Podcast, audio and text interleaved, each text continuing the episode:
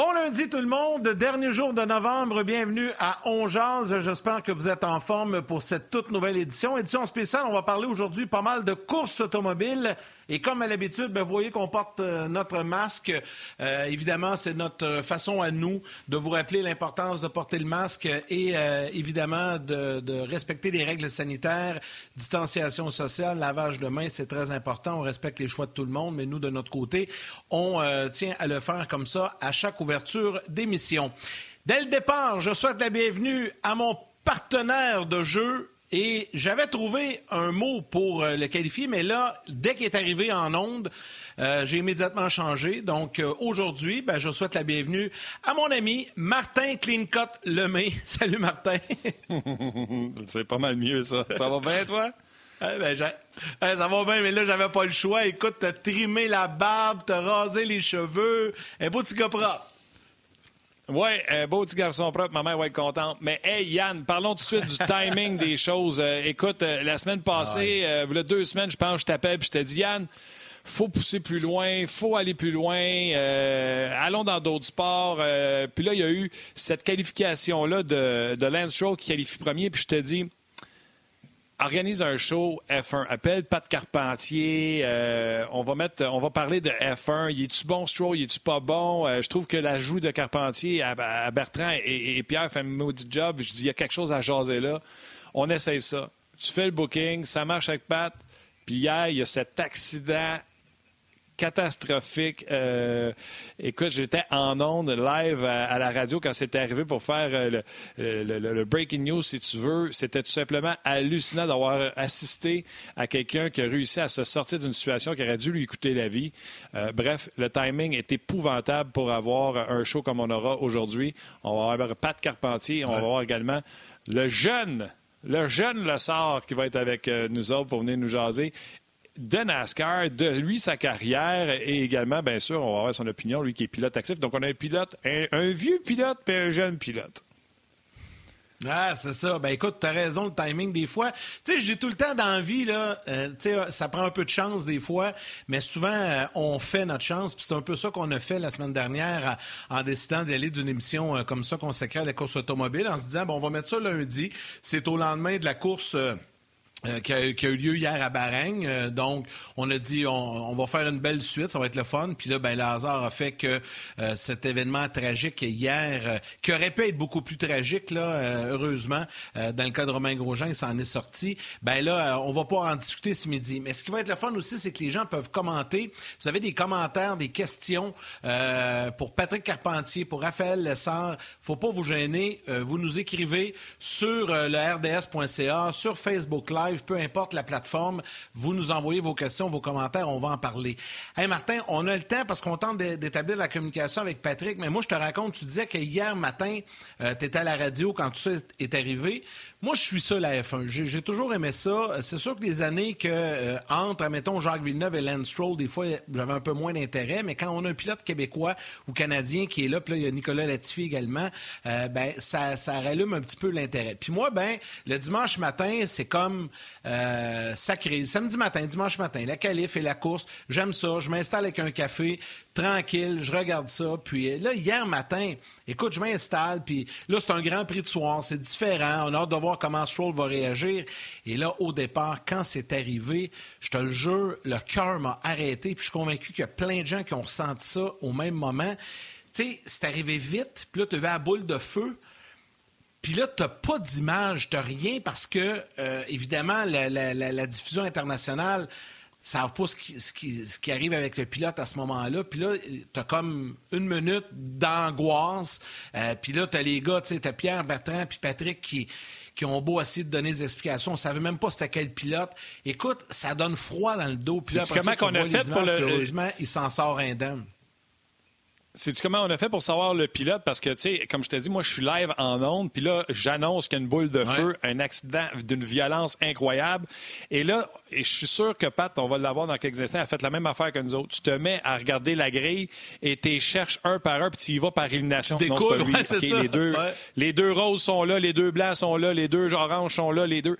Et là, on se met à, à chercher On va aller le rejoindre tout de suite, euh, par Carpentier. Puis c'est un gars avec qui j'ai fait des entrevues dans le passé à la radio. Je suis tellement content de le retrouver. Pat, comment ça va?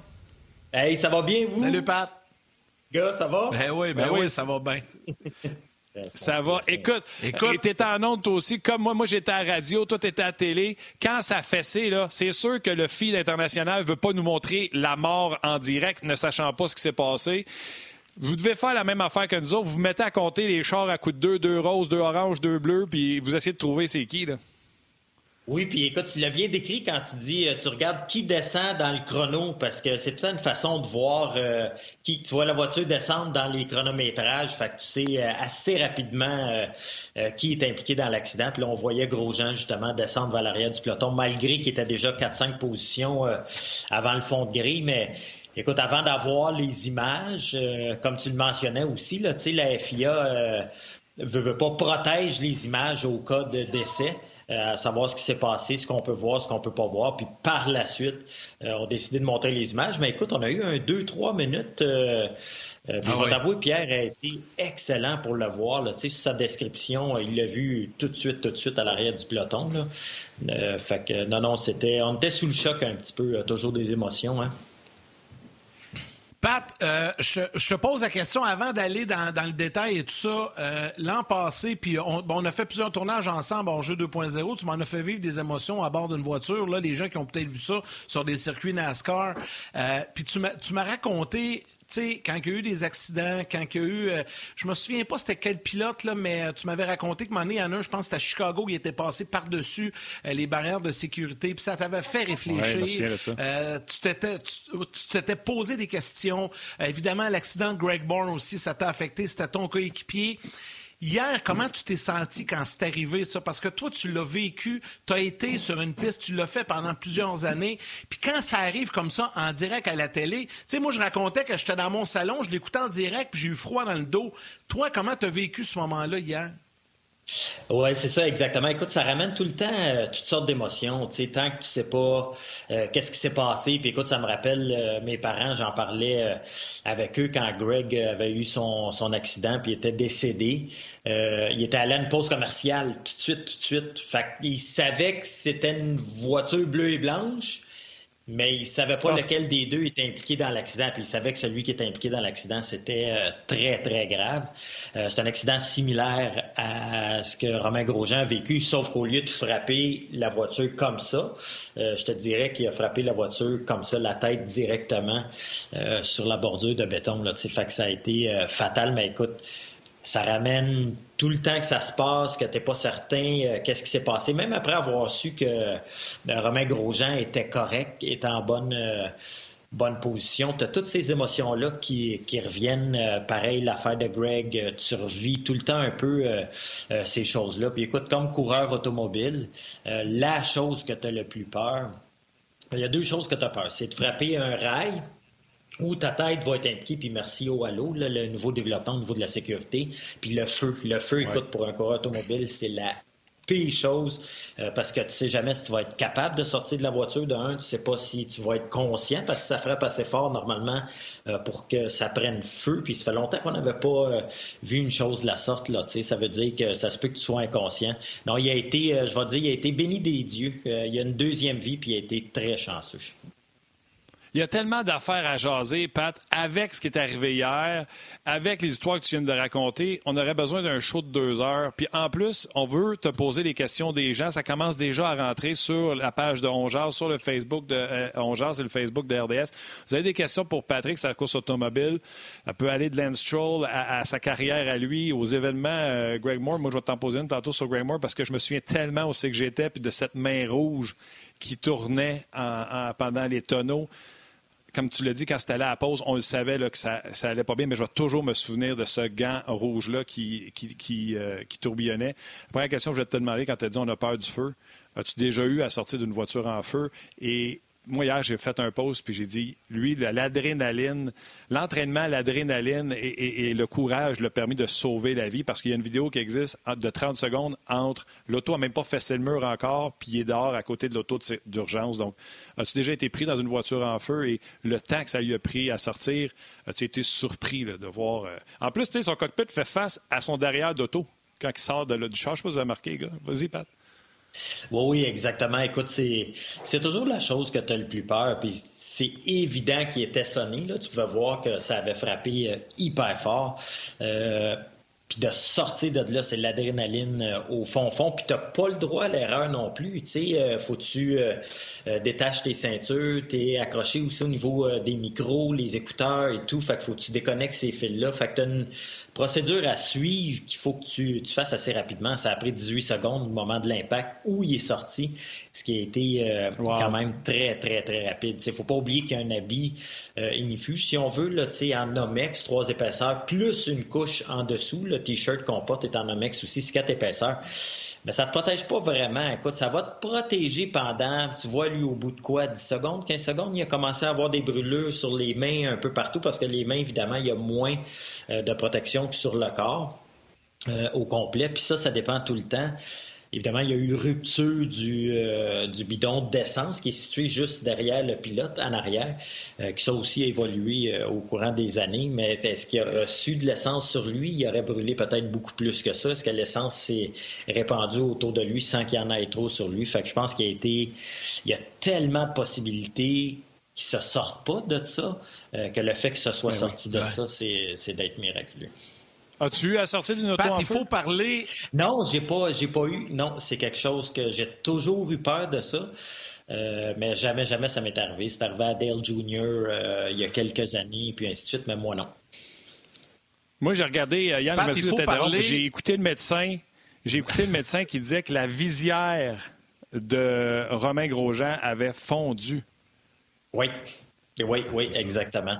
Ah oui, ça va vite. Écoute, c'est hyper rapide. Puis le problème dans ces cas-là, hein? euh, puis ce qui était arrivé, écoute, moi, j'ai pas vu une voiture prendre en feu comme ça. Je me rappelle plus de ça. Euh, j'ai jamais vu ça. La, fois que j'ai vu ça, qu'il y avait Burger que c'est arrivé, Gerhard Burger, mais sauf que l'autre fois me, que j'ai vu sur vidéo, euh, c'était en 76 que c'était arrivé, c'était Niki Lauda au Nürburgring en 76 avec un, rail d'acier comme ça. Puis ça non plus, tu vois plus ça. J'ai été tellement surpris de voir ça sur euh, les circuits. Maintenant, il y a des protections, des glissières. Puis écoute, Bertrand a amené un super bon point hier. L'angle à laquelle il était, c'était tellement facile de bouger ça pour changer l'angle. Il a frappé pratiquement perpendiculaire. Fait que ça non plus, euh, ça l'a pas aidé. Puis je suis certain que la FIA, Jean-Todd était là, vont étudier ça.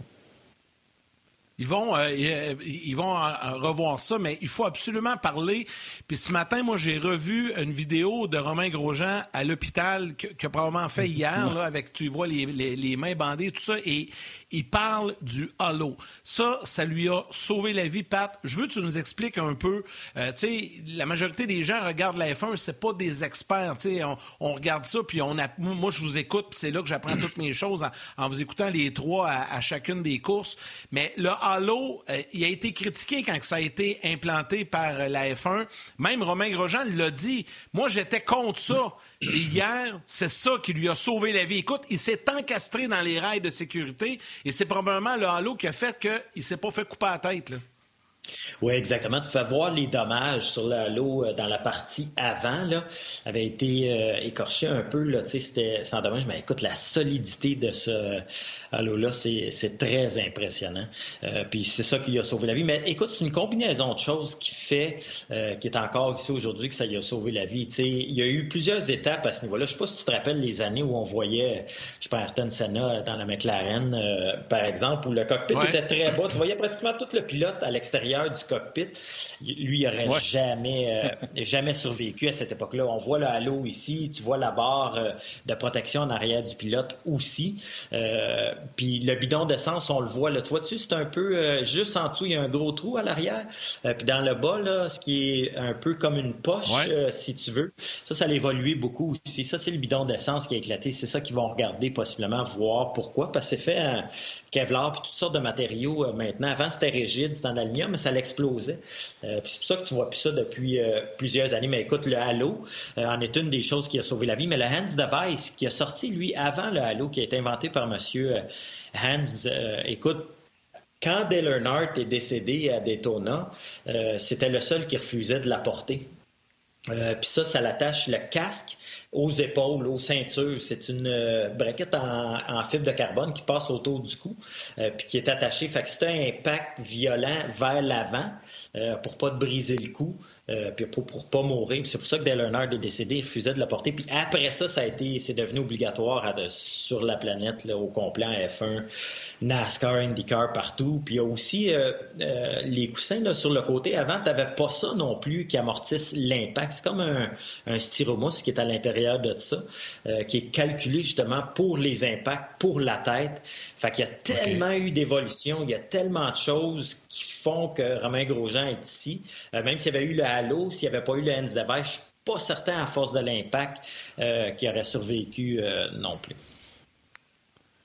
Écoute, euh, j'ai été. Moi, je vous ai écouté. C'est sûr que je vous écoutais. J'étais branché sur vous autres, les gars. Je comprends ce que Bertrand puis toi vous disiez. Je comprends aussi la piste. La, la, la, piste, s'ils sortent d'un virage puis ils s'en vont complètement sur les vibreurs à gauche pour la ligne droite. Fait le, le rail à droite, parce que les voitures s'en vont à gauche sur la ligne droite, on a amené le rail à droite. Je comprends ce que vous dites, je comprends ce que la piste attendait de faire pour créer, en amenant ce rail-là à 45 degrés, pour créer un endroit pour sortir les voitures en cas d'urgence. Le fait que, selon moi, puis là, euh, je, je, me suis trompé. Moi, j'ai pensé que Grosjean avait eu un bris sur son auto pour qu'il parte en flèche de même vers la droite. Mm-hmm. Mais il n'en a jamais parlé à date. C'est pas écrit nulle part. Fait que c'est vraiment juste rabattu sur Keviak, qui fait que ça lui a donné lui un angle de 45 l'autre bord. Pour ça que ça a fessé. Écoute, c'est une malchance. Et là, ils ont mis des blocs de béton pour remplacer le rail après que ça a fessé. Et pourtant, je suis allé écouter, parce que j'étais sans dessin, je suis allé écouter le médecin qui était sur les lieux, dans la voiture qui suit la, la grille de départ. Il a dit tout La voiture était à bonne place. Le rail, il a dit le rail a fait sa job parce qu'il a pardonné sans, sans, sans, sans. Parce qu'un bloc de béton, là, s'il aurait été explosé là-dedans. Fait et où la ligne entre? Parce que le médecin, il a dit la rail a fait sa job. Puis vous autres, hier, vous avez dit, crime, ça n'existe plus des rails, c'est des rasoirs, tout ça. Puis j'étais, ah, ils ont raison, ils ont raison. Puis là, j'écoute le médecin, le médecin, il dit, la rail a fait sa job. Crime, c'est pas chanceux. C'est comme Kubica à Montréal. Tu sais, c'était quoi les chances qu'il se plante dans ce mur-là? Bref, vas-y, mm-hmm. je suis énervé aujourd'hui, je sais pas ce que je parle oui, exactement. Puis écoute, mais tu sais, Kubica, il est sorti de là indemne aussi. la difficulté avec les rails euh, en acier, euh, c'est un peu ce qu'on a vu. Puis encore une fois, Pierre Bertin, il en a un bon point quand ils ont dit normalement, ils sont attachés à l'arrière pour pas qu'ils ouvrent comme ça. Euh, moi, en tout cas, j'aime mieux frapper un bloc de béton qu'un rail en acier parce que les voitures aujourd'hui sont hyper solides, sont faits pour dessiner, faits de design pour absorber les coups, pour frapper. Écoute, en indiquant, on frappait des, des murs de béton à 400 km km/h, puis on s'en sortait pareil la plupart du temps. Tu sais, Greg Moore s'en est pas sorti euh, parce que l'angle à laquelle il a frappé, il a frappé la tête directement. S'il n'avait pas frappé la tête directement, il s'en serait sorti. Puis c'est là que ça vient à venir à Grosjean. Oui, le médecin il a dit tout a fonctionné. Mais en réalité, ça n'a pas fonctionné du tout. Tu ne peux pas passer au travers un rail de métal comme ça. Puis moi, s'il avait fait le bloc de béton, ce qu'il aurait fait, puis on a, on a remarqué que c'était pas perpendiculaire exactement. C'était un petit peu en angle. Fait que ça aurait juste frappé, esquivé, puis il aurait retourné sur le sur le circuit, tu comprends? Fait que ça, ça va être étudié. Puis aussi, c'est un virage. C'est un virage qui est à gauche. Tu, veux, tu tournes à droite, par la suite, un petit croche à gauche, puis il a frappé à la sortie de ça. Mais si tu l'échappes dans le petit croche à gauche, souvent tu vas corriger vers la droite, puis quand ça reprend, tu vas partir vers la droite à peu près au même angle. Fait que le danger d'aller frapper là est tout le temps, tout le temps présent. comme euh, Bertrand l'a bien expliqué, si tu recules euh, le rail de métal à l'intérieur, puis tu redressis celui-là, ben, tu vas fesser au moins parallèle au circuit. Puis c'est là un peu que je pense que la FIA vont, euh, vont, étudier. Non, il y a vraiment amené un bon point de ce côté-là. Fait que je pense que la FIA vont, vont regarder ça définitivement. Il y a toujours place à amélioration, mais exactement comme tu dis, c'est un accident. il va en avoir d'autres. Puis cette année, les F1 sont plus rapides qu'ils n'ont jamais été dans l'histoire de la Formule 1. Pat, il y a plein de questions du public, puis je, je comprends le temps de le faire, mais, juste avant, euh, puis, ça rejoint aussi quelques questions, là. J'en ai deux pour toi, OK? Puis après ça, ça va nous permettre de poser des questions aux gens directement. La première, pour terminer avec Grosjean, là, il reste deux courses euh, à la saison. On sait que Grosjean, ça se termine euh, en F1 cette année, sa carrière. un, est-ce que tu penses ben physiquement, on le sait pas, mais mentalement, est-ce que tu penses qu'il sera capable, si physiquement il est prêt, de faire peut-être la dernière course de la saison? Il ne sera pas là ce week-end, c'est certain. Mais l'autre, ça, c'est un, parce que mentalement, ça doit être épouvantable. Et ensuite, on parle tous de, l'accident de Grosjean, mais il y a peu de monde qui reviennent un peu sur l'accident de Stroll, qui aurait pu être catastrophique aussi. Puis là, il y a plein de gens qui te posent la question. Raconte-nous ce qui s'est passé avec Lance Stroll. Lui, avec le, halo, tu l'as dit tantôt, ça, l'a aidé pas mal parce que la voiture s'est retrouvée complètement sur euh, le toit. Il a été touché par Kvyat, même chose aussi. Donc, je te pitch ces deux questions-là, je te laisse répondre. Ben oui, exactement. Écoute, pour, euh, pour ta première question, c'est Pietro Fittipaldi qui va le, remplacer la semaine prochaine, euh, qui a d'ailleurs couru, hein, je pense, en 2015 en F3 avec, euh, avec Lance. belle opportunité pour lui, malheureux pour les conditions, mais ça fait partie du sport automobile. Puis pour Romain, euh, il peut revenir à la dernière épreuve à Abu Dhabi euh, définitivement. Mais moi, j'ai regardé la main droite euh, quand les médecins le tiennent.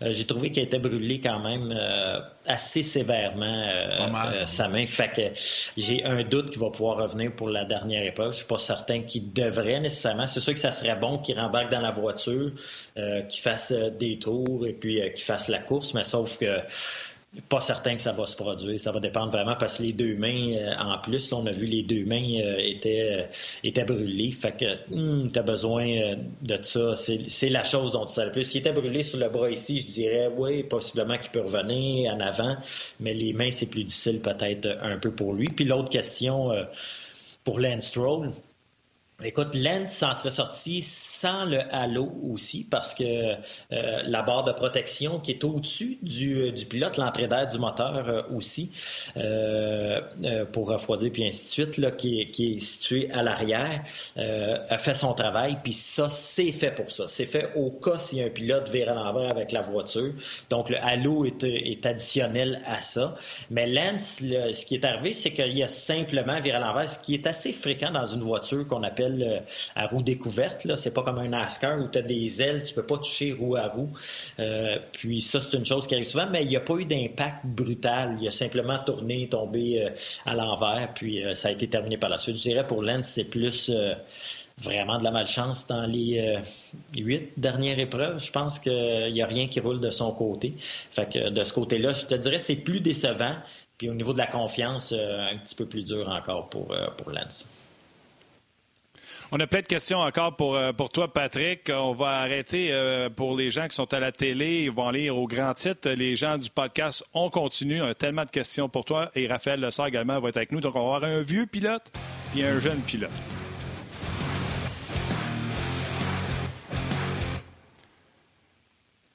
Je t'appelle le vieux pilote, mais tes cheveux plus noirs que moi, fait que euh, fais-toi en écoute, mon père, 78, il a encore les cheveux noirs de même. Ah, oh, wow! écoute, on va se le dire, là, département, cap... ben, département capillaire, là, tu fais suer des Yannick Levesque de ce monde, je te l'annonce, c'est sûr. Oui, mais il m'en manque ah, Je vous le confirme. On n'en parle pas ici, là. Moi, ils n'auront pas le temps de venir. On va lire les questions des gens. Non, on va lire les questions des gens, Pat, mais moi, je me toujours dit, je suis un observateur plus qu'un connaisseur. Il y a une des photos qui existent de Romain Grosjean quand il sort de sa voiture, et il y en a une qu'on ne peut pas montrer à, la télé, mais on en a d'autres. Il y a juste un soulier. Et tu le sais, Pat, vous portez des bottillons assez attachés serrés. Les gens, sur des impacts, les pieds, c'est connu, un piéton qui se fait frapper, les pieds trapetissent, puis tu ramasses le soulier 150 pieds plus loin.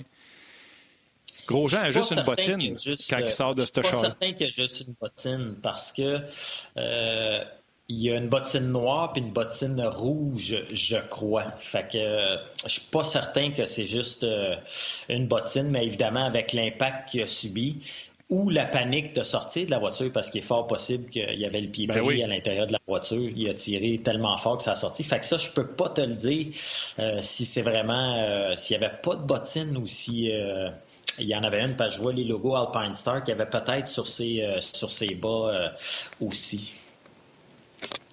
Oui, mais c'est pas la bonne photo. Puis comme je te dis, je peux pas t'en montrer parce qu'elle appartient à F1, mais il y en a une qui marche, tu sais, parce qu'on l'a aidé à marcher vers la civière. Ah, il y a des gens là, euh, sur les épaules. Oui. Puis tu peux voir que c'est euh, soft, là. C'est pas une bottine comme l'autre. Euh, fait que ça, c'est une autre photo. C'est son pied gauche qui est en avant. Bref, ça pour te dire que euh, ça fait c'est quelque chose de, de, rare pour, pour Grosjean. Je veux pas, je veux pas tourner le fer dans plaie, puis il y a bien des questions là-dessus. Puis sur tellement. T'avais-tu participé au documentaire, l'excellent documentaire sur Greg Moore qui a passé à RDS? Oui, oui, oui. On l'avait fait. Euh... Oui, ça avait été un excellent documentaire d'ailleurs. Euh, bien réalisé. Euh, j'ai eu beaucoup de commentaires là-dessus euh, à l'époque quand ça s'était quand ça s'était fait. 25 ans d'émotion, hein? Oui, oui. Mais tu vois, Greg juste il était dû pas la même chance que Romain Grosjean, qui lui était vraiment pas dû. Euh, comme ils disent, euh, va t'acheter un 649 parce que euh, je pense que tu as été très chanceux. écoute, pour Romain Grosjean, surtout en fin de carrière comme ça, ça aurait été très malheureux. OK. On va. Yannick, je présume que tu vas vouloir poser des questions de ton Facebook. Je vais te laisser aller en premier. Je vais aller avec ouais. juste avant. Juste avant, je vais juste te demander, Lance Stroll, les gens, tout le monde va te demander ça. Y es-tu bon, y es-tu pas bon? Le seul à avoir qualifié premier, à part les deux Mercedes de Bottas et Hamilton, ça fait-tu de lui un bon pilote? Parce qu'au Québec, aussitôt qu'on a un des autres qui est, bon que du succès, on a tendance à déféquer pour pas dire chier dessus. Euh, c'est son père, il est riche, blablabla, blablabla. Y es-tu bon ou il est pas bon? Ben, écoute, c'est évident que son père l'a aidé à se rendre en Formule 1. Aujourd'hui, euh, tu as Latifi aussi, euh, qui est en F1, qui est un autre Canadien. Euh, ça prend des sous. on se le cachera pas. Ça prend beaucoup d'argent. La Formule 1 est un sport qui est très dispendieux. Son père est euh, un homme d'affaires brillant, incroyable. Il le démontre en F1 aussi avec l'écurie qui est après montée vers Aston Martin.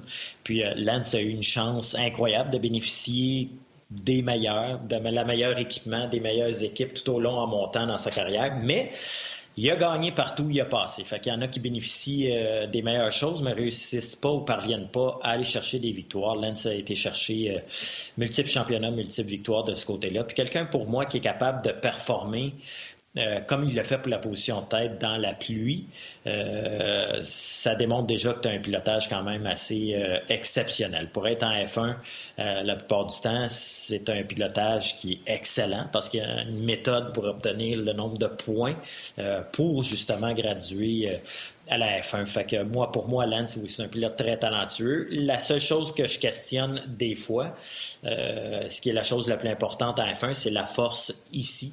Euh, quand ça va moins bien, euh, ça, c'est plus difficile. C'est une chose que je pense qui, euh, qui se développe et qui doit être développée pour, pour devenir champion aussi de ce côté-là. Mais au niveau talent sur la voiture, pour piloter la voiture, ça, j'ai pas de doute.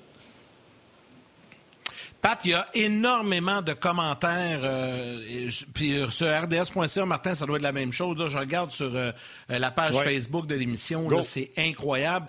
Puis là, j'ai plusieurs questions. Mais là, je veux. Il y a beaucoup de commentaires. Jeannot Chardonnay, quel accident. c'est un miraculé. Peux-tu nous parler de l'accident de Stroll? Ben, si on le fait, il a répondu. Il y a, il y a Sam Doyle qui écrit Salut Pat, j'étais là dans les estrades quand tu as presque gagné sur le circuit Gilles Villeneuve en NASCAR à Montréal. Wow, quelle course, ça me rappelle des bons souvenirs. Ça doit t'en rappeler toi aussi, j'imagine. Euh, ah Yannick Douard, bonjour. Euh, ah ouais, c'est sûr. Là, deux questions. Tiens, j'en ai une. Yannick Douard qui marque Salut les gars, Pat peut-il m'expliquer pourquoi les gants sont pas inifuges? Ça, c'est la première question. Et Carl Rodrigue, question pour Patrick. Euh, qui parle de ton expérience. Selon ton expérience, y a-t-il encore des circuits aujourd'hui auxquels tu te dis pourquoi que l'on court sur ces circuits-là, car ils sont extrêmement dangereux? Donc ça, c'est deux, principales questions pour toi. Oui, ben au niveau des gants, écoute, c'est euh, ils sont inifuges. C'est juste qu'ils ont moins d'épaisseur euh, que l'habit. Sauf que la partie sous les gants est comme en cuir, si vous voulez, parce que, un, tu peux pas conduire avec Dynamex, parce que Dynamex, c'est hyper flexible, ça bouge beaucoup, ça respire. Fait que ta, ta grippe, si tu veux, sur le volant, elle serait pas pareille. Tu n'as pas le choix d'avoir ça sous, euh, sous les gants. Puis sur le dessus des gants, euh, tu as quelques épaisseurs, mais pas comme l'habit euh, comme tel. Puis normalement, c'est malheureux, mais c'est comme ça. Puis c'est la raison que c'est comme ça, c'est pour mieux adhérer au volant, puis mieux sentir le volant de ce côté-là. Tu peux pas te ramasser avec des mitaines pour euh, piloter une F1, là, si tu comprends euh, ce que je veux dire de ce côté-là. Des mitaines à four! oui, c'est ça, exactement. Il n'y a pas beaucoup qui passeraient le virage 1, là, tu sais. Mais sauf que, écoute, puis pour l'autre question, j'ai oublié l'autre question. Je t'arrête, Pat. Ah, c'est bon, je l'avais oublié. Pat, je vais t'arrêter pour l'autre question, tout ça, parce qu'on va revenir de la pause.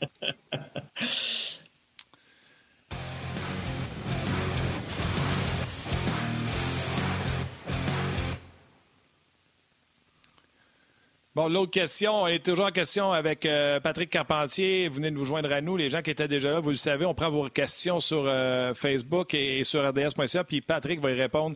C'est comme un blitz de questions avec un blitz de réponses, puis tu étais après répondre à la question quels sont les circuits dangereux qui ne devraient plus exister? Ben moi, tu as des circuits qui sont traditionnels, qui sont peut-être un peu plus dangereux. Monaco, euh, c'en est peut-être un. mais dans ma tête, les circuits d'aujourd'hui sont hyper sécuritaire. Euh, si la F1 allait à Watkins Glen, euh, auquel le NASCAR participe, les voitures d'endurance, ainsi de suite, euh, il comprendrait que c'est quoi un circuit plus dangereux, plus risqué. sais, Watkins Glen, c'est des rails en acier à peu près tout le tour du circuit. Ils sont à quatre pieds du circuit. Il y a moins de, d'espace entre le circuit puis euh, les, sorties de piste. Donc, c'est très différent de ce côté-là. Écoute, la FIA euh, ont des exigences incroyables. Même pour Montréal, on est obligé euh, de faire des changements, d'amener des barrières de protection. Il n'y a rien qu'ils n'ont pas fait à Montréal pour justement accueillir la Formule 1. Moi, pour moi, dans ma tête, les circuits sont assez sécuritaires. Il y a toujours des améliorations à apporter, comme on a vu au circuit de Barin ce week-end, le week-end dernier, mais Écoute, moi, je trouve que c'est rendu euh, très évolué puis très sécuritaire. Euh, euh, que, pour que Romain Grosjean s'en sorte, c'est fantastique. Oui, tu as raison. on y va en sprint, OK? Question-réponse en sprint. quel type de voiture as-tu préféré conduire dans ta carrière? Laquelle tu as eu le plus de fun? Michel Bourassa te demande ça. Oui, Rallycross, écoute, ça, c'est une petite bébelle hyper puissante. C'est incroyable. C'est comme une bombe quand tu sors de la ligne de départ. Ça, j'ai adoré ça. Puis IndyCar, évidemment. IndyCar. OK, Laurent Saint-Pierre demande pourquoi il n'y a, a, plus de pneus. Ça aurait-tu pu sauver quelque chose à Romain Grosjean si on mettait encore des pneus le long des rails? Euh, ça l'aurait aidé, mais je ne sais pas si vous vous rappelez l'accident à Montréal, euh, euh, Panis, Olivier Panis, quand il avait touché aux pneus. Oh, ça avait brisé la voiture en deux, c'était brisé les jambes, les pneus, c'est ça que ça fait, c'est que ça t'accroche. C'est la raison pour laquelle on n'a pas sur le mur du Québec. T'es mieux de frapper le muret de béton que de frapper les pneus de ce côté-là.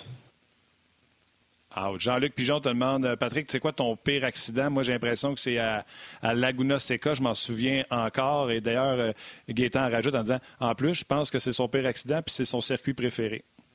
Oui, exactement. Ces circuits, on a toujours été euh, le plus rapide. Puis ce week-end-là, j'avais été chanceux. Écoute, j'avais passé par de ces clôtures, puis tombé à l'envers, mais il y avait un fossé qui était comme fait en V. puis c'est ce qui fait que j'ai survécu. Mais le même week-end, euh, Gonzalez avait fait la même chose dans le haut du circuit. Euh, lui, malheureusement, pas de fossé, était décédé. Euh, C'était brisé le cou. Donc, ça, c'est une chose dont le halo, tu parlais tout à l'heure, l'aurait possiblement sauvé. Mais ma pire accident, écoute, c'est pas là. C'était à Fontana. C'était à Fontana. Elle avait ah pas télédiffusé. Ouais, c'était en pratique. Écoute, ça avait frappé tellement fort. Je m'étais réveillé dans l'hélicoptère euh, en route pour l'hôpital. Ce week-end-là, ça avait été, euh, ça avait été quelque chose. Quelqu'un te demande, est-ce qu'un pilote qui prend la piste, tu sais, les pilotes qui ont été arrêtés une heure quelques pouces, là, quand ils reprennent la piste, est-ce que tu as tendance, exemple, quand Greg Moore a eu son accident, avez-vous tendance à prendre le volant et être un peu plus prudent que vous l'étiez genre euh, une heure avant? Non, parce que c'est pas. Euh, je sais pas comment dire ça. C'est pas dans la mentalité, puis c'est pas. Euh, c'est pas ton travail. C'est pas pour ça que tu es engagé. C'est comme si. Euh, oui, peut-être les premiers tours, tu, tu t'es refroidi un petit peu, je te dirais, là, mais rapidement, tu t'enlèves ça dans la tête. Quand mm-hmm. tu commences à douter, euh, puis quand j'ai commencé à douter, j'ai arrêté. C'était en IRL, en IndyCar. Il y avait un gros accident à Chicago. Euh, puis je m'étais dit, j'ai pensé, puis j'ai commencé à avoir pas une peur, mais une certaine crainte. Euh, puis ça a été terminé. Je me suis promis qu'à la fin de l'année, c'était terminé. Puisqu'après ça, tu commences à hésiter, puis le danger est beaucoup plus grand. Patrick, euh, là, on va laisser euh, la F1, on va laisser ta carrière. On a fait le tour un peu. Je veux te parler de notre prochain invité, puis je sais qu'il est déjà en ligne. Puis je vais te laisser répondre, puis on va l'accueillir par la suite. Je me rappelle, il y a un peu plus d'un. Ben, non, à peu près un an. On était ensemble pour un tournage à Miami sur la piste de Homestead. Puis là, euh, tu me racontais que RDS avait pris la décision de présenter moins de courses NASCAR de la grande série, de la, grande épreuve, pour présenter mm-hmm. toutes les courses en camion parce qu'on avait un Québécois qui, euh, qui était promis un bel avenir. Il est tout jeune. Puis là, tu m'avais parlé de Raphaël Lessard. Tu m'avais fait découvrir à ce moment-là. Puis là, je me suis mis à regarder les courses. Puis là, il a complété une saison. Puis là, je sais qu'il nous entend et qu'on va le rentrer dans pas long. Mais tu m'avais dit, il y a vraiment, mais vraiment beaucoup de talent. Là, tu as une saison de compléter. Comment tu as apprécié cette. Parce que tu as décrit chacune de ces courses aussi. Comment tu as apprécié euh, son arrivée, son passage officiellement pour une saison complète euh, en NASCAR à Raphaël? Ben écoute, j'ai trouvé qu'il a fait un excellent travail. D'aller chez une victoire cette saison-ci, c'était euh, inespéré, si on veut. Euh, on cherchait plus des top 5, donc euh, la performance qu'il a offert à Talladega était incroyable. Plus d'un pilote d'expérience qu'un jeune, je te dirais, de ce côté-là, mais vraiment bien performé. Ça a été une saison difficile au début, puis c'est comprenable parce que, écoute, tout est arrivé pour pas que ça fonctionne pour Raphaël en début de saison parce qu'avec le COVID, euh, on a coupé les pratiques, ce qui était euh, essentiel à justement son apprentissage puis à performer cette saison-ci. Euh, puis on a coupé les qualifications aussi. Fait écoute, à chaque épreuve pour lui, euh, c'était souvent des nouveaux circuits, puis ça ne l'était pas nécessairement pour les autres queues parce que c'est des pilotes qui ont roulé aux États-Unis euh, toute leur vie en ARCA, en KNN et puis ainsi de suite. et puis à chaque fois qu'il arrivait, qu'il prenait le départ, c'était la première fois qu'il faisait un tour sur ce circuit-là, mais avec les autres camionnettes, les autres voitures. Puis en fin de saison, on a vu qu'il a commencé à prendre le rythme, mais j'aurais aimé ça voir les pratiques, les qualifs, parce que je le sais qu'il aurait tombé dans cette position-là, dans ce rythme-là, beaucoup plus tôt dans la saison. Mais écoute, moi, je trouve que c'est exceptionnel avec tout ce qui s'est passé, les résultats qu'il a obtenus. On peut le rentrer d'ailleurs, Raphaël. Il peut joindre à la discussion. Ben, avant qu'on se laisse, Pat, on va te laisser l'occasion de faire un petit brin de jasette avec lui. Là. On le retrouve. Salut, Raphaël. Salut, ça va bien? Eh oui, ça va bien, toi? Ben oui. ça va bien. comment, comment, comment, comment se sent quand on entend Pat Carpentier comme ça, qui a eu une brillante carrière, parler de toi, parler de tes performances, euh, de, de, raconter un peu ta dernière saison? Ah, ben, on... c'est le fun d'entendre, puis un gros merci, euh, Patrick. Mais, euh, Patrick, c'est un gars qui est bien sympathique, puis c'est un excellent pilote aussi. Puis, je suis vraiment content d'entendre ça de lui parce que je sais qu'un gars comme lui a énormément d'expérience dans le monde de la course automobile. C'est un bon timing, Raphaël, pour dire que c'était lui ton préféré quand tu étais jeune. quand il pilotait la, la numéro 10, Valvoline, c'est mon préféré. Je l'ai en Ah, ouais, hein? ah oui, c'est bien. C'est bien. C'est bon. Hey, ben, hey, comment, ça, comment ça, Raphaël? Non, mais attends, attends, attends. On va poser la question à Pat, puis après ça, je vais laisser Raphaël répondre. Pat, moi, je l'ai trouvé bon, Raphaël Lassard. Il ne connaissait pas ni David Dadan. Il est rafraîchissant. Il donne des points de presse que tu as envie, comme compagnie, de t'associer à lui. La preuve, c'est que je suis allé chez Canac parce que le, centre de rénovation Canac s'est installé dans mon coin. Je suis allé, j'ai pris des photos, j'ai mis ça sur Instagram, j'ai taqué Raphaël là-dessus. À cause de lui, je suis allé chez Canac. Il a une gueule, il a une charmante gueule. Il, il a tout pour lui. Il a eu des résultats. Pourquoi son écurie l'ont pas signé selon Pat Carpentier? après ça, on va le demander à Raphaël. Fait que Raphaël, je te donne un break. Tu as une minute pour passer une réponse. Pat. Oui, c'est ça. Mais la, question, moi, c'est la que j'ai pour Raphaël. Est-ce que c'est son écurie ou c'est lui qui a décidé de changer? Parce qu'il ne faut pas oublier que où il s'en va. Euh, GMS, Carl Busch Motorsport ont toujours été une écurie qui roulait euh, euh, d'avant-plan et de loin à part de ça. Cette année, moi, j'ai trouvé que pour Carl Busch Motorsport, c'était euh, plus difficile au niveau des performances. Je ne sais pas si c'est parce que Carl était pas présent sur les circuits, qui aidait pas justement au niveau mécanique, parce que je veux pas, c'était tous des jeunes avec pas beaucoup d'expérience. Puis GMS, où Raphaël s'en va la saison prochaine, 1, 2, 3 au championnat, équipe euh, numéro 1. Fait c'est ça que je suis curieux. Je vais le laisser répondre à la question, mais je suis curieux à savoir si c'est pas eux qui ont décidé d'aller de, ce côté-là. Ouais, ben, disons que euh, vers la fin de la saison, on regardait les options. Euh, qu'est-ce qui était le mieux pour moi côté long terme dans ma carrière? Puis, tu sais, les dernières années, j'ai toujours été avec Toyota aux États-Unis, avec Carbush Motorsport aussi. Puis, euh, ils m'ont donné une, une, grosse opportunité cette année, puis je peux pas les remercier assez pour ça. Mais euh, on a regardé les options, puis GMS était une option qui était très, très bonne pour moi, euh, pour mon futur, puis pour à long terme aussi, être capable de bâtir quelque chose avec Chevrolet. puis c'est pour ça qu'on est allé là. Il y a beaucoup de choses qu'on aimait de eux, mais euh, on est encore en bon terme avec Carl Bush, euh, Motorsport et Toyota. Ils m'ont souhaité bonne chance, puis ils disent, regarde, on sait jamais qu'est-ce qui peut arriver dans le futur. Ça se peut qu'on retravaille ensemble un jour. Mais Carl, je pense qu'il a investi euh, beaucoup, beaucoup de temps, puis il m'a beaucoup donné de conseils, puis je pense qu'il m'appréciait beaucoup. Fait que lui, il veut me voir bien performer parce que c'est si, si je performe bien, c'est un peu aussi grâce à lui. Fait que c'est, je pense que sont bien contents de ma, ma nouvelle opportunité, puis ils, vont, ils me souhaitent juste le meilleur. Donc, c'est ta décision. Oui, c'était notre décision en tant qu'équipe. Euh, euh, des fois, euh, on dit que le changement, ça fait du bien. Puis je pense que Chevrolet, les dernières années, ils se sont beaucoup développés en tant que programme de développement de pilote. Avant, on entendait beaucoup parler du programme de Toyota, mais je trouve que les manufacturiers, euh, il y en a plusieurs qui se sont améliorés énormément. Puis tu regardes Chevrolet avec GMS Racing, euh, je pense que surtout l'année dernière, ils ont fini 1, 2, 3 au championnat, ce qui était, je pense, c'est très dur à faire pour une équipe. Tout à fait. Écoute, euh, Raphaël, on, va poursuivre avec toi, mais juste avant, je veux prendre le temps de remercier Pat parce que je sais que depuis hier, Pat, tu été très occupé. Puis là, aujourd'hui, tout le monde va avoir tes commentaires sur ce qui s'est passé. Tu es très, très, généreux de ton temps, encore une fois, avec nous. Merci beaucoup, Pat. Euh, puis on te regarde le week-end prochain pour la course qui sera présentée euh, dimanche, presque sur l'heure du midi, là, à RDS. Oui, exactement. Bye, merci encore, les Toujours un plaisir. Bye, Raphaël. Salut. Merci, bye. Salut, Pat.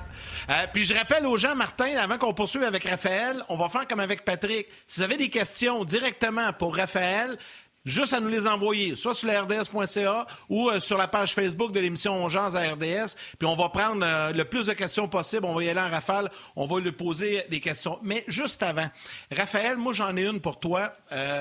comme je disais en début d'entrevue, euh, Pat m'a parlé de toi l'année passée, avant que tu commences ta saison. Euh, j'ai appris à découvrir en regardant les... Je me souviens, je pense, dans tes premières courses, ton camion, c'était JBL, qui était le commanditaire majeur. Euh, après ça, Canac est arrivé, Mobile One et tout ça. Puis là, j'ai appris à te découvrir. Puis honnêtement, je me disais, tu sais, il y a 19 ans, il commence, il arrive, il n'y a pas de pratique, ça part comme ça. C'est impossible qu'il gagne une course. Tu as gagné une course. Non seulement ça, tu as réussi quatre fois le top 5 au cours de la saison, sept fois le top 10.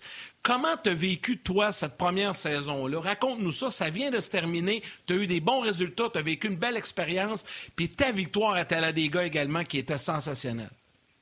Oui, bien, un gros merci. Puis, regarde, euh, j'ai travaillé fort toute la saison pour m'améliorer. Je pense qu'avec le niveau d'expérience que j'avais euh, au début de la saison, euh, j'avais besoin du temps de pratique. J'avais besoin de, mes tours de pratique. Toutes mes pratiques étaient comptées pour m'améliorer le plus vite possible, prendre le plus d'expérience possible, euh, apprendre les circuits, apprendre le niveau aérodynamique de la course, la draft euh, sur les gros circuits. Tu goûtes à ça, puis c'est de quoi que si tu le fais pas, tu peux, tu peux pas comparer ça à rien. puis je trouve que ça a été quand même assez dur parce que quand j'arrivais sur des nouveaux circuits, euh, et des grands circuits que j'apprenais avec l'air et tout ça, dans le trafic. Euh, mes premiers tours pour apprendre le circuit et tout ça, c'était toujours avec 40 autres pilotes. Fait que c'était assez particulier. Euh, c'est la première fois de ma carrière que j'allais faire des courses puis on n'avait pas de pratique. Tu sais, des fois, pour une course, on, pouvait passer deux jours à pratiquer juste pour une course. Puis là, il y avait aucune pratique. Fait que c'était assez particulier, mais moi, mon but, était de, progresser tout au long de la saison et m'améliorer. Euh, je passais beaucoup de temps à regarder des vidéos, euh, je demandais des conseils à Carbush, j'allais au simulateur, puis j'essayais juste de m'améliorer. Qu'est-ce que je peux faire à toutes les semaines pour apprendre, puis des choses que je peux changer niveau pilotage, euh, comment je sens la voiture, la camionnette. Euh, je pense que vers la fin de la saison, j'ai démontré que j'étais capable de... J'avais eu une grosse progression, puis j'étais capable de bien performer. Puis ça, je suis vraiment content. Raphaël, Là, tantôt, tu as dit, je vais dans le simulateur. Tiens, en F1, on l'a déjà, déjà vu, le simulateur de F1, que ça a l'air? Ça a l'air de quoi? On connaît pas ça, nous autres. Ça a l'air de quoi, un simulateur de camionnette? Tu sais, un restant de camion, puis il y a un écran dedans? Ça a l'air de quoi? C'est un PlayStation? C'est un Xbox? Tu joues-tu sur un PlayStation? Tu joues-tu sur Xbox pour apprendre les pistes? Je sais que F1, ça existe sur Xbox, mais les courses de camionnettes sur Xbox, ça existe-tu? Dis-moi oui, les vraies ben affaires, Raph. Ben oui. Mais dans le fond, euh, si on prend le simulateur euh, qu'on a chez nous, qu'on peut jouer sur l'ordinateur, c'est le jeu iRacing. Euh, je pense que c'est le jeu, euh, il y a des pilotes de Formule 1 qui l'utilisent, des pilotes de NASCAR, de rallycross, de, de terre battue. Euh, c'est vraiment un jeu qui est assez incroyable. Mais moi, quand, je vais au- quand j'allais au simulateur la semaine avec mon équipe, c'était euh, euh, chaque manufacturier en course en NASCAR ont euh, leur simulateur. Chevrolet ont un, gros simulateur qui ont investi beaucoup de, de, de temps euh, côté ingénierie et d'argent. Toyota aussi. Puis j'ai passé l'année à aller à lui de Toyota. Puis dans le fond, les pilotes NASCAR comme Carl Busch, euh, Danny Hamlin, c'est le même simulateur qu'ils utilisent. On divise tous nos, nos temps. C'est tous séparés en tant que pilote. Puis disons que c'est un simulateur que, qui a été qui ont investi beaucoup de millions de dollars. Fait que c'est on peut pas le dire, Attends on une pas seconde, prendre attends seconde, attends une seconde. Tu prends le même simulateur que Carl Busch. Moi, quand je jouais à machine à Pac-Man, je voyais, mettons, YL pour Yannick Lévesque, je voyais son score, puis là, j'essayais de mettre ML en haut de son score à lui. Quand tu prends le simulateur, tu voyais-tu KB puis tu plantais son chrono? Non, non, ça marchait pas comme ça parce que lui, lui au simulateur, il pratiquait Ah, toujours euh, avec la voiture de Cup Series.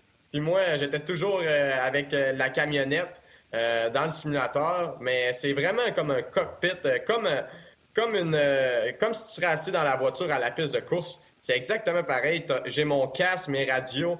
Je parle à mon, mon équipe aux radios. Mais mais dans le fond, euh, c'est c'est à 45 minutes de chez moi au lieu de faire des heures de route pour aller à la piste. Bon, on se pratique dans un simulateur puis on fait pratiquement la même chose que si on irait à, une piste de course. Raphaël, je veux. Et là, là, il y a plein de questions, puis j'en ai plein moi aussi, puis euh, je veux qu'on y aille vraiment dans la course et tout ça. Mais avant, le temps qu'on est toujours en ondes à RDS, avant qu'on s'arrête la portion télé, on poursuit sur le web, je veux te donner l'occasion d'en parler parce que je juge que c'est tellement important. Euh, là, tu as signé pour 12 courses la saison prochaine. La saison, là, c'est 22, c'est 22 courses, hein, c'est bien ça? Euh, oui, 22 courses. Bon. Bon. Là, tu en as 12 de réglés avec euh, l'argent amassé, tes commanditaires. Pour faire la saison complète, ça te prend d'autres commanditaires, ça te prend d'autres argents. Puis là, il y a plein de compagnies au Québec, puis je sais que Canam le fait, puis il y en a d'autres. Mais là, tu es à la recherche, puis le, le- Canac. le temps est très serré euh, de, de, de, de. Tu sais, Canac revient, je pense, tu l'as confirmé, mais il- il- ça en prend d'autres. Puis là, je vais te donner l'occasion d'en parler. Comment ça fonctionne si jamais on veut, s'il y a des, des PDG de compagnies qui nous écoutent ce midi puis qui t'entendent, disent Moi, je vais investir dans ce jeune-là. Euh, les retombées sont incroyables parce qu'il y a une visibilité. Tu es partout aux États-Unis, euh, euh, au Canada avec RDS aussi. Comment ça fonctionne? On peut rentrer en contact avec ton écurie? Oui, on peut rentrer en contact directement avec moi via mon site Internet, mon Twitter, mon Instagram, mon Facebook. Euh, dans le fond, on- j'ai une équipe euh, qui travaille euh, j'ai une équipe qui travaille côté marketing pour développer des, partenariats avec des compagnies. On travaille très fort présentement là, là-dessus. Puis on, tu sais, c'est pas juste mettre un sticker sur une camionnette ou mettre un logo sur une camionnette. Il y a, beaucoup plus qu'on peut faire, beaucoup plus d'options. Ça peut être ambassadeur, tout- toutes des choses comme Canac. J'ai été très chanceux de les avoir cette année. Ils reviennent pour l'année prochaine. Je pense qu'ils ont été contents de la visibilité qu'ils ont eue.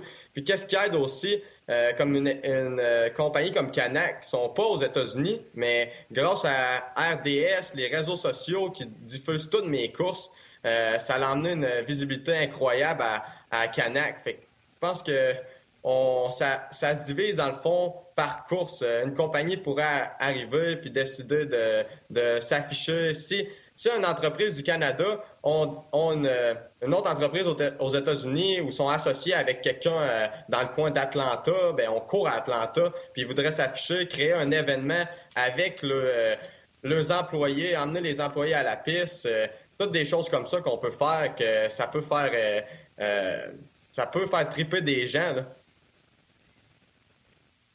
OK. Euh, à Excellent. part ta ça victoire je vais te cette donner année, l'occasion d'en parler. Merci beaucoup. Oui, oui, puis allez-y. Puis moi, je suis allé chez Canac en plus. Euh, c'est pas cher, c'est québécois. On encourage ça. On lâche pas. Euh, à part ta victoire, ton plus gros buzz, ton plus gros feeling, c'est-tu de côtoyer Carl Bush, d'avoir des feedbacks de lui? C'est quoi ton plus gros buzz que tu as eu cette année à part ta victoire? Euh, à part ma victoire, je dirais que. Je pense sérieusement que c'est sûr que côtoyer Carl Bush, côtoyer le père à Bush à toutes les semaines, le voir en personne, apprendre de ces gens-là, c'est sûr que c'est assez incroyable. Mais je dirais aussi euh, le circuit routier. Quand on a fait la course de circuit routier de Daytona, euh, je m'attendais pas. Euh, tu on avait personne n'avait jamais couru vraiment sur ce circuit-là. En NASCAR, c'était la première fois. Moi, j'avais pas beaucoup d'expérience sur un circuit routier. Je savais pas à quoi m'attendre. je me disais, regarde, on va essayer de survivre toute la course puis être là à la fin. Puis c'est une course que j'avais failli gagner. J'avais fait une erreur quand j'étais premier. Euh, mais j'étais remonté troisième après ça. Puis je pense que ça, ça j'ai pu démontrer que j'étais capable de bien performer, même sur un circuit routier, ce qui est important parce que le NASCAR est en train de, d'implanter de plus en plus de circuits routiers euh, à chaque année. Ouais. Raphaël, avant d'y aller avec les questions du public, il y en a beaucoup, puis je sais que Martin, euh, par la suite, tu commenceras avec les questions sur rds.ca, puis j'enchaînerai après pour euh, le Facebook. Mais j'en ai une, puis il y en a plusieurs qui la posent, puis elle m'intrigue moi aussi. Ça ressemble à quoi une journée d'un pilote NASCAR? Euh, raconte-nous un peu ta journée quand, il y a une course. Tu sais, toi, tu demeures là-bas, tu es en Caroline du Nord, là, tu es arrivé au circuit. C'est quoi ta journée? souvent, les courses sont présentées soit en après-midi ou en soirée, mais raconte-nous un petit peu ta journée. Euh, ben, cette année, c'était quand même assez particulier. Le fait de ne pas avoir de pratique, pas de qualification. Dans le fond, on embarquait, on, partait le matin. Si la course était le samedi soir, euh, exemple, euh, la course est le vendredi soir ou samedi soir, on, part, on se lève le matin très tôt, on embarque dans l'avion, on s'en va direct à, on va dire Atlanta. On part à Atlanta en avion, toute l'équipe ensemble, euh, toutes les équipes, on prend des avions privés. on s'en va à la piste. Après ça, on arrive à la piste, on, va passer l'inspection pour la camionnette. Moi, je regarde encore des. Je finalise mes études, je regarde les vidéos des anciennes courses à cette piste-là. Euh, j'étudie les notes, je parle avec Carl Bush euh, pour lui demander des conseils, à quoi m'attendre, euh, qu'est-ce que j'ai besoin pour aller vite. Après ça, je mets mon suit, je me prépare, je m'habille, puis quand c'est l'heure d'aller sur le bord de la grille pour prendre le départ, ben je m'en vais pour euh, l'hymne national, toutes ces choses-là. Je me prépare, puis après ça, j'embarque dans la camionnette, je fais ma course. Euh, en débarquant de ma course, je m'en vais, on s'en va directement la plupart du temps. Je fais mes entrevues. Après ça, je m'en vais directement à l'aéroport. on revient le soir même, euh, dans la nuit la plupart du temps. Après ça, je me lève le lendemain matin. Puis là, je remplis toutes mes notes de la course, toutes les notes qu'il faut que, que, je, me souvienne pour la prochaine fois que je vais aller là. Euh, j'ai rempli une feuille complète sur l'ordinateur pour mon équipe pour savoir qu'est-ce qu'ils doivent améliorer, qu'est-ce que je faisais, qu'est-ce qu'est-ce qui était moins bon, qu'est-ce qui était pas bon. Après ça, on se rend compte toute l'équipe ensemble pour voir qu'est-ce qu'on peut améliorer, puis aller euh, puis tout voir la feuille que j'ai remplie. Faut que je t'arrête, euh, faut que je t'arrête, Raphaël, parce qu'à la télévision, ils nous quittent. On se rejase demain. Si vous avez envie encore d'entendre Raphaël, venez nous rejoindre sur le web. À demain. Oui, je m'excuse, euh, Raph. Euh, c'est un podcast, mais RDS le filme pour le mettre à télé. Fait qu'il faut ce qu'il faut. Euh, fait que tu parlais de, ce que tu remplissais comme papier de documentation. Donc, c'est intéressant. Puis, pour te laisser finir de répondre, je vais même rajouter c'est plat, par exemple, en faisant ça, tu ne fais pas de relation avec les autres pilotes, je présume? un petit peu, mais c'est plus les, mes coéquipiers que j'étais plus proche cette année. Mais d'habitude, on peut, on peut les rencontrer, on peut rencontrer les pilotes, aller leur parler, puis on, D'habitude, on les voit à la piste, mais là, on, pas on pouvait pas vraiment les voir parce qu'il fallait faire très attention. Il fallait rester euh, dans notre coin avec notre équipe, pas trop euh, aller en contact avec tout le monde euh, cette année. fait qu'on était mm-hmm. plus souvent en contact avec mes coéquipiers, surtout au garage, à la shop de course, qu'on allait pour les meetings d'avant et après course. les, il y avait toujours les ingénieurs, les chefs d'équipe, mes coéquipiers qui étaient là on, on essaie de travailler ensemble pour voir qu'est-ce que si quelqu'un était plus rapide que quelqu'un que si mon coéquipier était plus rapide que moi, ben on essayait de voir qu'est-ce qu'il avait fait cette équipe-là pour être plus rapide. ainsi de suite. C'était toutes des choses qu'on travaillait. Puis je me suis fait des amis dans, dans la série, mais je pouvais pas les voir à la piste parce qu'il fallait minimiser tous les contacts possibles. OK. Martin, veux-tu ah, qu'on y aille avec quelques questions? Non, non j'étais sûr. J'étais sûr que c'était à toi. J'attendais que tu y ailles, mais là, t'avais pas de l'air pressé. Là, t'es comme un pilote qui a manqué le départ. ah ouais, là, écoute, j'ai eu l'air de Bottas. Ben- j'ai eu l'air de Bottas à la ligne de départ hier. J'ai fait du surplace. Écoute, je, vais, y aller d'abord. Je vais commencer. J'en ai deux, trois, puis après ça, je te laisse aller avec RDS.ca. C'est correct? On y va comme ça. Euh, puis, tu sais, vas-y, Raphaël, avec des réponses assez courtes pour qu'on ait le temps d'en passer pas mal. Il y a Jeannot Chandonnet qui dit Avant d'être en NASCAR, comment as-tu commencé ta carrière? Euh, moi, dans le fond, j'ai commencé à l'autodrome Chaudière, à Vallée-Jonction, en Beauce. Euh, à cinq minutes de chez moi, j'avais mon père m'avait acheté une petite Honda Civic dans la classe sport compact amateur. Euh, c'est des classes qu'on peut commencer faire notre cheminement là-dedans. Là. J'ai commencé dans la plus petite classe, puis après ça, j'ai bien performé, puis j'ai monté euh, une classe à la fois. OK. Rémi Champagne, question pour Raphaël. Ton objectif à court terme et ensuite à long terme? Euh, à court terme, je dirais présentement, c'est de pouvoir faire la saison complète l'année prochaine, les 22 courses. Mais sinon, euh, je vais faire 12 courses, puis après ça, je vais me concentrer pour 2022, pouvoir faire la saison complète et peut-être plus. Euh, et à long terme, c'est euh, de pouvoir être à temps plein dans la Cup Series, puis gagner ma vie avec la course automobile, puis être renommé comme un des meilleurs du sport. Je veux pas juste faire ça pour comme métier. Je veux, je veux, être renommé comme un des meilleurs, puis quand on voit quand on me voit dans une course qu'on sait qu'on va avoir des chances de gagner. OK, j'en ai une dernière de Facebook. Martin va enchaîner avec RDS.ca après. Il y a Steve Elward qui te demande Hey Raphaël, quel modèle de voiture préfères-tu dans la vie de tous les jours, pas sur la piste? Euh, il y en a trop. Il y, en a, y en a beaucoup. Ben, nomme-moi ça un ou deux. Euh, moi, j'ai toujours été fan des, euh, des euh, Toyota Supra 1993-94, euh, les vieilles Camaro 1981, euh, les Corvettes, ces choses-là, les Challengers, j'ai tout ce qui gronde puis qui, qui, qui, a, qui, a, des gros moteurs, j'adore ça. Moi, je vais t'écœurer un peu parce que j'ai beau être 6'2", 2'40 avec une grosse barbe, me promène pas en pick-up, me promène en char électrique. Comment ça t'insulte quand une Tesla te poivre en deux secondes 0-100? Ouais, ça, c'est assez incroyable. Mais je pense que la, course automobile va s'en aller dans cette direction-là de plus en plus euh, pour euh, côté euh, pour faire attention à la planète et tout ça. Mais les, les Tesla, je n'ai jamais essayé encore, mais ça a l'air que c'est assez incroyable. Oui, non, moi aussi, j'aimerais ça l'essayer, celle qui fait 0,2 à 0,100 en deux secondes. Mais ça ne te dérangerait pas, parce que la F1, même Hamilton dit que ça y va pas assez vite. Euh, du côté vert, c'est euh, euh M. Euh, Mason qui nous dit ça. le NASCAR encore, encore moins vite, mais ça ne te dérangerait pas s'il y avait un virage vert en autant que ça aille vite?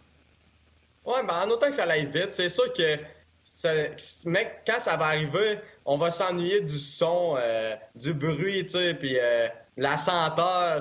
Tu sais, quand tu pars un, moteur, ça vibre dans tes veines, là, c'est, c'est ça qui fait monter l'adrénaline, c'est incroyable. C'est sûr que ça, euh, ça va nous manquer, là, si, si ça, si ça l'a arrivé. Mais s'il faut ça pour qu'on puisse continuer à courir puis aller vite, bon, on va le prendre, on n'aura pas le choix. C'est sûr. Yann, Raphaël, sais, tantôt tu disais que tu as commencé un petit autodrome pas loin de chez vous. Euh, quand j'ai commencé en radio, Yannick, ça c'est quand on s'est rencontrés à l'époque, à l'époque, à l'époque. J'avais pogné un contrat d'annonceur dans un autodrome à Saint-Marcel, Raphaël, je ne sais pas si tu le ah. connais, sur la Dirt, un, autodrome ah, ben, de terre ben J'ai fait ça chez nous Et là, parce que parce que j'étais un peu baveux au micro avec ceux qui pognaient le clos, on m'a offert une course d'amateur. Puis, tu sais, moi, j'aime ça conduire, j'aime la vitesse. Euh, sais, euh, j'étais jeune, moi, avec. écoute, j'ai eu de la misère à finir un tour dans terre battue tellement que je me suis ramassé à l'envers souvent. ça traque. C'est complètement autre chose quand tu t'y attends pas. Fait que j'ai arrêté d'écœurer le monde à Saint-Marcel. As-tu fait la même affaire? As-tu été sa, terre battue, toi, avec? Euh, j'ai déjà pratiqué euh, euh, deux fois sur la terre battue. J'ai déjà conduit une vraie voiture de terre, là, les les sportsmen de terre battue qui appellent. Avec l'aileron sur le top, là? Non, non, c'est eux qui courent euh, dans le coin de Granby, là, surtout, là, l'autodrome Granby. Euh, ouais, Granby Drummond. Ouais, ouais, à Granby ouais, Drummond. J'avais essayé ça, puis j'avais adoré ça sur la terre, là. C'était, sérieux, c'était, un autre monde parce que sur l'asphalte, oui, oui, la suspension fait une grosse différence. Euh, la piste change un petit peu à tout, tout, dépendamment de la température. Mais sur la terre, euh, à toutes les fois que j'ai embarqué sur la piste, ça changeait. La piste changeait. Fallait que je, fallait que je trouve une, place où il y avait plus d'adhérence. Fallait toujours chercher. Fait que ça, j'avais adoré parce que je trouvais que le pilote avait un autre travail à faire différent que sur l'asphalte. Puis c'était vraiment, vraiment le fun. Euh, moi, c'est ça que je veux, essayer de découvrir d'autres styles de pilotage. Puis ça, c'est était un que j'avais adoré. Écoute, euh, Raphaël, sur, euh, faut que j'enchaîne Yannick, parce que tu me parlais de Onjaz. Attends, tu me parlais d'Onjaz. J'avais des questions? Vas-y, vas-y, vas-y. J'en ai plein, moi aussi. All right. Premièrement, les gens, Patrick, Patrick te demande, euh, puis il y en a une couple qui ont dit ça, ils ont dit beau poster en arrière, on peut-tu le voir le plus proche? C'est quoi le poster en arrière? Je vais le voir pour moi. Euh, t'as vu. Win-win-win. C'est le numéro un. C'est ta victoire. Ouais. Victoire. Ah, c'est sa première victoire. Ouais. Première le 3 octobre dernier. OK. Comment un, Québécois est perçu dans une série exclusivement américaine dans le NASCAR? Euh, je dirais que au début, j'avais beaucoup de regards, puis le monde se disait de où il sort, lui, euh, il arrive de où, puis, tu sais. Avec son accent? Je pense que, je pense que c'est plus dur de gagner le respect. Euh, quand tu viens de, de, nulle part pour eux, tu sais, eux, la plupart du temps, c'est, des Américains qui ont été dans le sport automobile toute leur vie. Le père ont couru en NASCAR, toutes des choses comme ça. Fait que je trouve des fois que ça a été peut-être un petit peu plus dur de gagner le respect puis vraiment faire ma place. Mais euh, je me suis pas laissé faire, puis euh, j'ai, je me suis arrangé pour faire ma place assez vite, là, puis euh, pas me laisser piler sur les pieds, comme on dit. Hey Martin, je peux t'enchaîner avec des, pas des questions, mais des commentaires? Écoute, il y en a plein, là. Puis là, Raphaël, je veux prendre le temps de les nommer parce que je pense que tu as vraiment réussi à aller chercher euh, le cœur des gens, ceux qui ne te connaissaient pas. Caroline Gosselin, wow, très bon Raphaël, très intéressant, continue, on est tous derrière toi. Euh, il y a Carl Rodrigue qui écrit, Raphaël, tu viens de conquérir un nouveau fan. Euh, après les courses en camion, ça serait quoi la prochaine étape pour toi? Donc ça, je vais te laisser répondre après. Euh, il y a Thomas Bordelot qui te demande avec quel coéquipier tu t'entends le mieux. Euh, Marie-Julie Boulay, hey, nous, on te suit, on vient de la Gaspésie, on manque jamais tes courses, vraiment cool. Lynn Fontaine, wow, bravo, lâche pas, très fier de toi, cher Beauceron. Probablement que Lynn vient de la Beauce également. Euh, écoute, il y en a, là, il y en c'est, j'aurais pas le temps de toutes les lire, mais j'en ai un intéressant. Carl Dufour qui te pose une question aussi. Hey, Raphaël, vas-tu avoir bientôt un site web pour qu'on puisse acheter des choses de toi? On sait qu'en NASCAR, c'est très populaire, les t-shirts, les manteaux, les, choses aux effigies des pilotes et euh, aux couleurs de l'équipe. Est-ce que ça va être disponible bientôt, ça? Euh, on travaille très fort là-dessus. Euh, puis en passant, un gros merci à tout le monde pour les bons commentaires. puis oui, on travaille présentement là-dessus, justement, avec mon équipe de marketing. Ça devrait arriver bientôt. Juste falloir être patient un petit peu, là, mais on travaille fort là-dessus. Aussi, pour ma prochaine étape, répondre à la question, euh, je dirais que les, aux États-Unis, les trois plus grosses séries NASCAR, c'est les camionnettes que, que, je que j'ai faites cette année et que je vais faire l'année prochaine. Après ça, il y a la série Xfinity et, il y a la série, euh, la Cup Series qui est la plus haute marche. Euh, fait temps normal, ça serait sûrement la Xfinity, mais ils regardent pour peut-être avoir euh, un changement plus tard, qu'il y aurait peut-être des pilotes qui pourraient passer de les camionnettes à la Cup Series directement quand ils sont prêts. Euh, Alors ça, ça serait, ça serait vraiment, vraiment plaisant. Là. Bien, si tu performes très, très bien en camionnette, tu gagnes des courses, puis après ça, euh, tu prêt mentalement et euh, en tant que pilote de, de, sauter en Cup Series tout de suite, euh, c'est sûr que ça, ça serait vraiment, vraiment incroyable. Raphaël, qui qui gère ton compte Twitter? Parce que pendant qu'on se parle en live, tu viens de t'abonner à moi sur Twitter, je viens d'avoir une notification. Tu m'as pas vu, je l'ai euh... Non, non, c'est. C'est. Euh, c'est bon.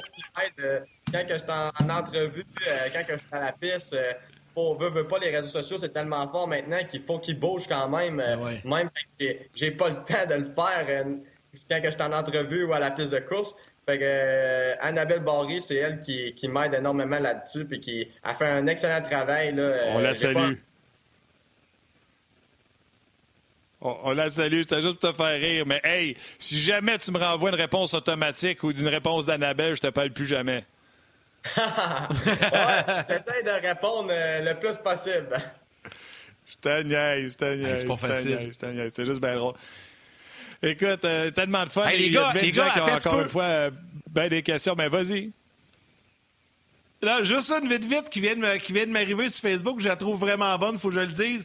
Il y a Guy Lalande qui écrit Hey les gars, pouvez-vous dire à Raphaël que si je gagne le Lotomax demain, je pense que c'est 60 millions, là, ben moi je vais le supporter, c'est sûr, je vais le commanditer. ça fait plusieurs personnes qui me disent ça, puis je leur dis Faites attention à ce que vous dites, ça se peut que ça l'arrive. Ouais, exact, exact. Il va falloir que les bottines suivent les babines. C'est ça. hey, Raph, euh, moi, moi, je veux m'amuser avec toi. Là. OK? Euh, si n'importe quel pilote d'F1 fait une course avec toi de NASCAR, il va perdre, je suis convaincu. Mais on l'a vu, on parlait avec Carpentier, ils sont partis de la monoplace, sont allés à NASCAR, ils ont fait quand même, euh, ont fait quand même assez bien. Là, vous avez à peu près la même âge, Lance Stroll puis toi. Normalement, eux autres, ils commencent karting à F38, F3, F2, F1, puis euh, ils ont une carrière. Toi, tu as commencé, comme tu l'as dit, à NASCAR, pas loin de chez vous, puis Dieu sait comment tu as fait pour te ramasser là-bas. Ça serait quoi un terrain neutre pour mettre Raphaël Dessart dans un char, puis euh, Lance Stroll dans un char, puis que le meilleur gagne? Ça serait quoi? Vous mettez dans des bateaux? Vous mettez dans des chaloupes avec un 15 force? Euh, euh, en karting? Qu'est-ce que je fais si je veux voir ça?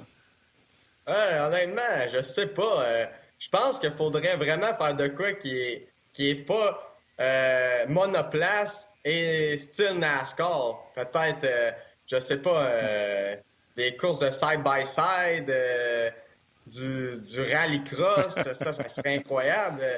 Mais honnêtement, je sais pas. C'est sûr que si on, si on, je, vais dans une monoplace avec lui, je pense que c'est sûr qu'il gagne. Mais s'il vient sur une ben voiture NASCAR, je pense que j'ai des bonnes chances de gagner et d'être plus rapide. Parce que, tu sais, c'est deux mondes différents. mais, mais il reste que un bon pilote va être bon dans tout. Tout ce qui embarque, qui a un volant, un moteur, il va être capable d'un un, excellent pilote va avoir la vitesse euh, innée que dès qu'il embarque dans quelque chose, ça soit euh, il va faire 4-5 tours, puis après ça, ça va prendre euh, il va il va tout de suite être dans des temps rapides. C'est juste côté course comme Lance Stroll, c'est sûr qu'il embarque dans une voiture NASCAR puis il va être il va être très rapide.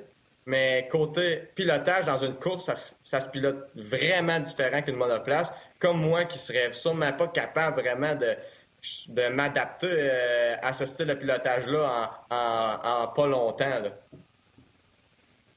Ah ouais. Puis tu penses quoi des critiques? Euh, tu sais, souvent on entend beaucoup de critiques contre euh, Lance Stroll. Les gens ont pas l'air de comprendre qu'il est parmi les 20 meilleurs pilotes de monoplace au monde. Et malgré tout, c'est pas assez. Puis tu sais je sais pas pourquoi. Toi, euh, tu n'en as pas de critique. Fait que tu en entends par contre sur Lance Qu'est-ce que tu penses de ça? Le gars, il a ton âge, c'est un kid, puis le monde, soit par jalousie ou whatever, fesse dessus. Ah, je dirais que euh, dans tout ce qu'on fait, euh, j'ai appris ça.